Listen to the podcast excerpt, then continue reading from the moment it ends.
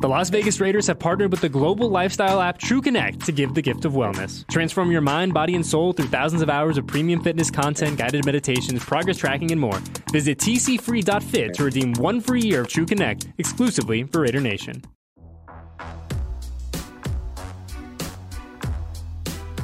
You're listening to a Upon Further Review, presented by Coors Light on the official Raiders Podcast Network. Here's your host, Eddie Paskal.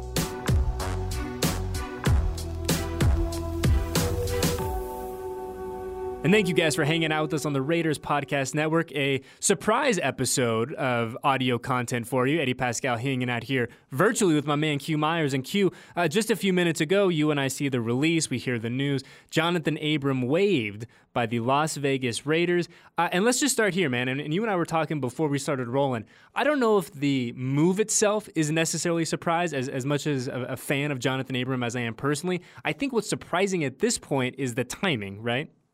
Yeah, that's that's what stood out to me is why right now, you know, and I realize the season hasn't gone the way that the Raiders want. It hasn't gone the way that anyone wants for the Silver and Black Raider Nation included. But, you know, Johnathan Abram is still a guy that you feel like can contribute in some kind of capacity. Now we, we saw his snaps reduced over the past few games. And so, okay, you see the writing on the wall. The fifth year uh, option has been declined. But, you know, going back to your point originally is about the timing. I would think that if he just kind of uh, played out the rest of the season and he walks and signs with another team in free agency, then you think about a, com- a, compensatory pick, and so you think that that actually benefits the Raiders. But uh, for some reason, maybe they did him a solid and said, "Hey, you're not plan- part of our long-term plans." He knows that, and now we're going to give him an opportunity to latch on with another team. That's all I could really think of because again, I think the timing feels just a little bit odd. Yeah, and I think I think you probably hit the nail on the head there, Q. And, and we saw this this offseason, uh, Dave Ziegler and Josh McDaniels doing that, uh, giving guys kind of the benefit of the doubt and giving them, hey man, like we're gonna, you know, your next opportunity isn't going to be here, but we want to do right by you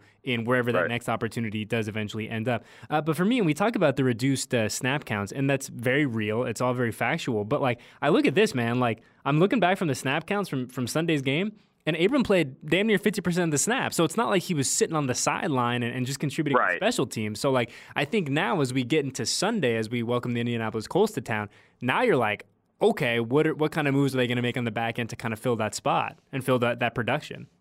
Right, exactly. And I mean, you know, Johnathan Abram could play multiple roles. I mean, I know he's listed as a safety, but to me, he's more of a kind of a linebacker role anyway. And so, you know, with the with the IR of Divine Deablo, who was the leading tackler, you feel like maybe a guy like Johnathan Abram might be needed a little bit closer to the line of scrimmage uh, to you know to provide a little bit more muscle with uh, Jonathan Taylor coming in against the you know with the Colts. And so again, it's just it's it's kind of peculiar and it's kind of uh, like I said, strange timing, weird timing as far as the the move goes. But I have to feel with this regime, the one thing that we've learned and we're all learning together about what this regime, how they operate, how they tick I have to feel like maybe they're seeing something in practice. Maybe Patrick Graham is saying, hey, you know what? This guy that we see, and I, I can't identify who that guy is because we're not out there watching practice. Maybe they're seeing a guy that they feel, yeah, this guy can step in and, and play that role and, and serve to do what Johnathan Abram was doing. We'd feel comfortable moving forward. That's really the only thing I could think of that would make sense on why they would release a guy uh, right now, especially like I said, when they just IR Divine Deablo, who you know is the guy who's a leading tackler for the for the Raiders. So Jonathan Abram always provides a little bit extra muscle, a little bit extra you know intensity as far as hits go. So I, I kind of think that he might have been needed a little bit more but uh, you know maybe not. The coaches clearly see something that we don't see. You know, and the reality is too, Q, and you, you and I have talked about this a lot over the past eight, nine, ten months since Josh and Dave got here. Is it's become abundantly clear that the Raiders front office, and I'm talking about Dave Ziegler and Josh McDaniels, uh, they don't do anything without you know, understanding the seven to 10 to 15 repercussions that that causes, right? Like they aren't right. guys that do things, uh, you know, kind of flying by the seat of their pants. Like there is a very calculated, there is a very analytical approach to building a roster, to putting the best 22 guys out there. Uh, and it, to me, it just comes like, it looks in this sense where, you know, John just wasn't part of that plan. Uh, and it feels like they're now giving him a chance to go get right somewhere else. Exactly, and again, we don't really know, you know, the conversations that have gone on between him and the coaches, and, and you know, just again the plans moving forward. So I have to assume, like I said, that they're trying to do him a solid, try to do right by him, as you mentioned, and then at the same time also planning for the guys that are coming up behind, and and that had to be some good, uh, you know, input from Patrick Graham It had to be some good input from uh, Josh McDaniels, what he's overseeing as the whole thing. Like, okay, yeah, if if he's no longer here, will we be okay in that spot? And if they feel like yes, they would, then okay, then they feel comfortable making a move.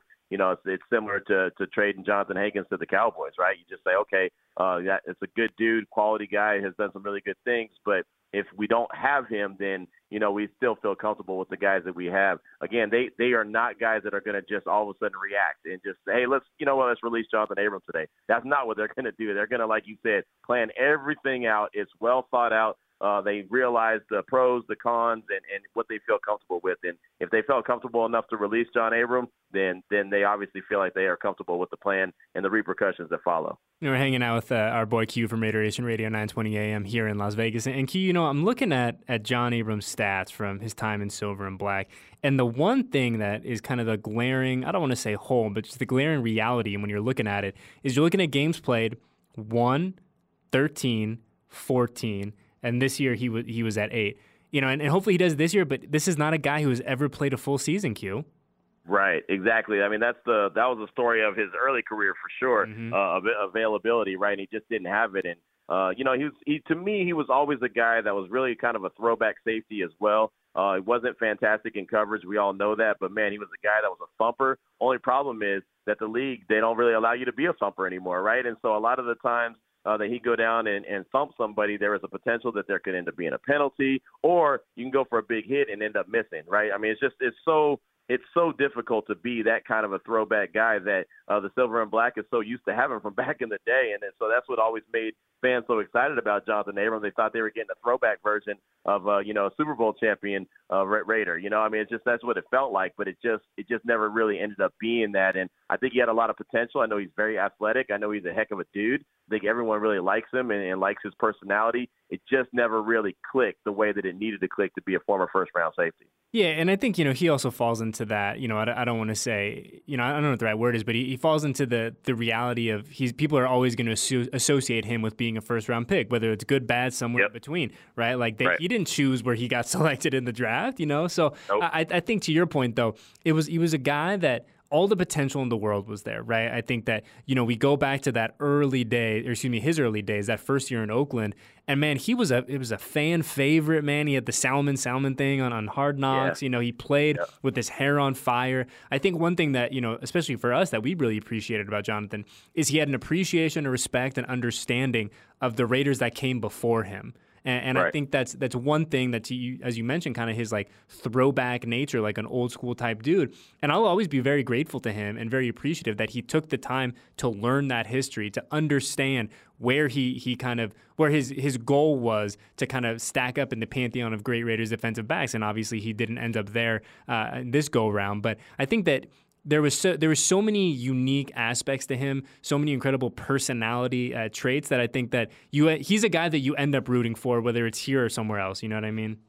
Yeah, I agree 100% with that. And you know, the funny thing is talking about the history of the silver and black and him getting to to know the the history of the silver and black. I mean, rocking that number 24, you know, and all the greats that came before him that wore that number. I mean, that could have been a gift and a curse for him.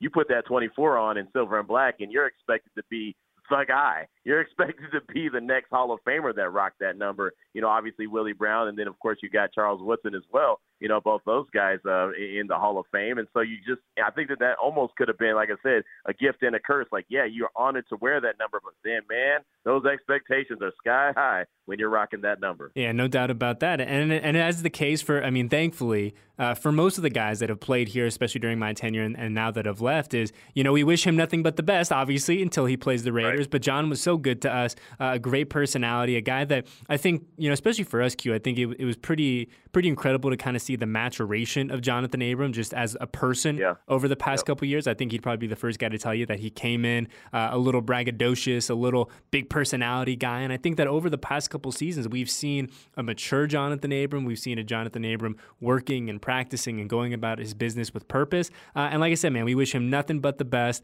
uh, and wherever that that next chapter is, and and, can, and I'll be curious. I'll be curious to see where he ends up. Right, and I know that there's a spot in the league for Johnathan Abrams, so I know he'll get picked up by some team. Uh, they'll need a heavy hitter. You know, they'll need a guy that that you know thrives with his skill set. I mean, they really will. And Uh, he didn't make it to the NFL on accident, right? Like you mentioned, he didn't he didn't pick himself. He didn't select where he was selected. But at the same time, man, I mean, the dude can play the game. He just, you know, he's got to be in the right fit, right scheme, and I'm sure that whatever team picks him up will know that and they'll use him accordingly. 100%. Well, Q, I appreciate you hanging out with us uh, before you do your show. So, where can the people hear you this afternoon and every afternoon from two to five? See, I set you up there a little bit. Yeah, no doubt. Raider Nation Radio 920, man, two two to five p.m. each and every day. Uh, got a fantastic show lined up for uh, everyone this afternoon. Going to talk about the Colts. Going to talk to Lincoln Kennedy. It's always fun to catch up with him, and you know, talk all things uh, Johnathan Abram and the Silver and Black as they prepare for uh, Week 10 action, Game Nine. And thank you, Q, for coming to hang out with us. We do appreciate you. And a big thank you to Ray and Alexandra for making sure everything in the studio is operational. And thank all of you for listening to us here on the Raiders Podcast Network. Make sure you like, excuse me, you like, subscribe, and all that good stuff. And we'll catch up with you soon.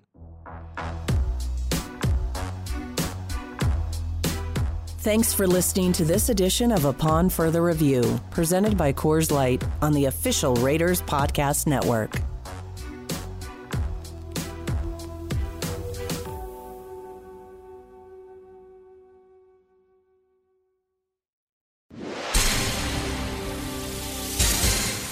And we're back with breaking news. Coke Zero Sugar might be the best Coke ever. That's right, Jim. Coke Zero Sugar is a must try for any Coke fan, so make sure you. Jim. Jim. We're on the air.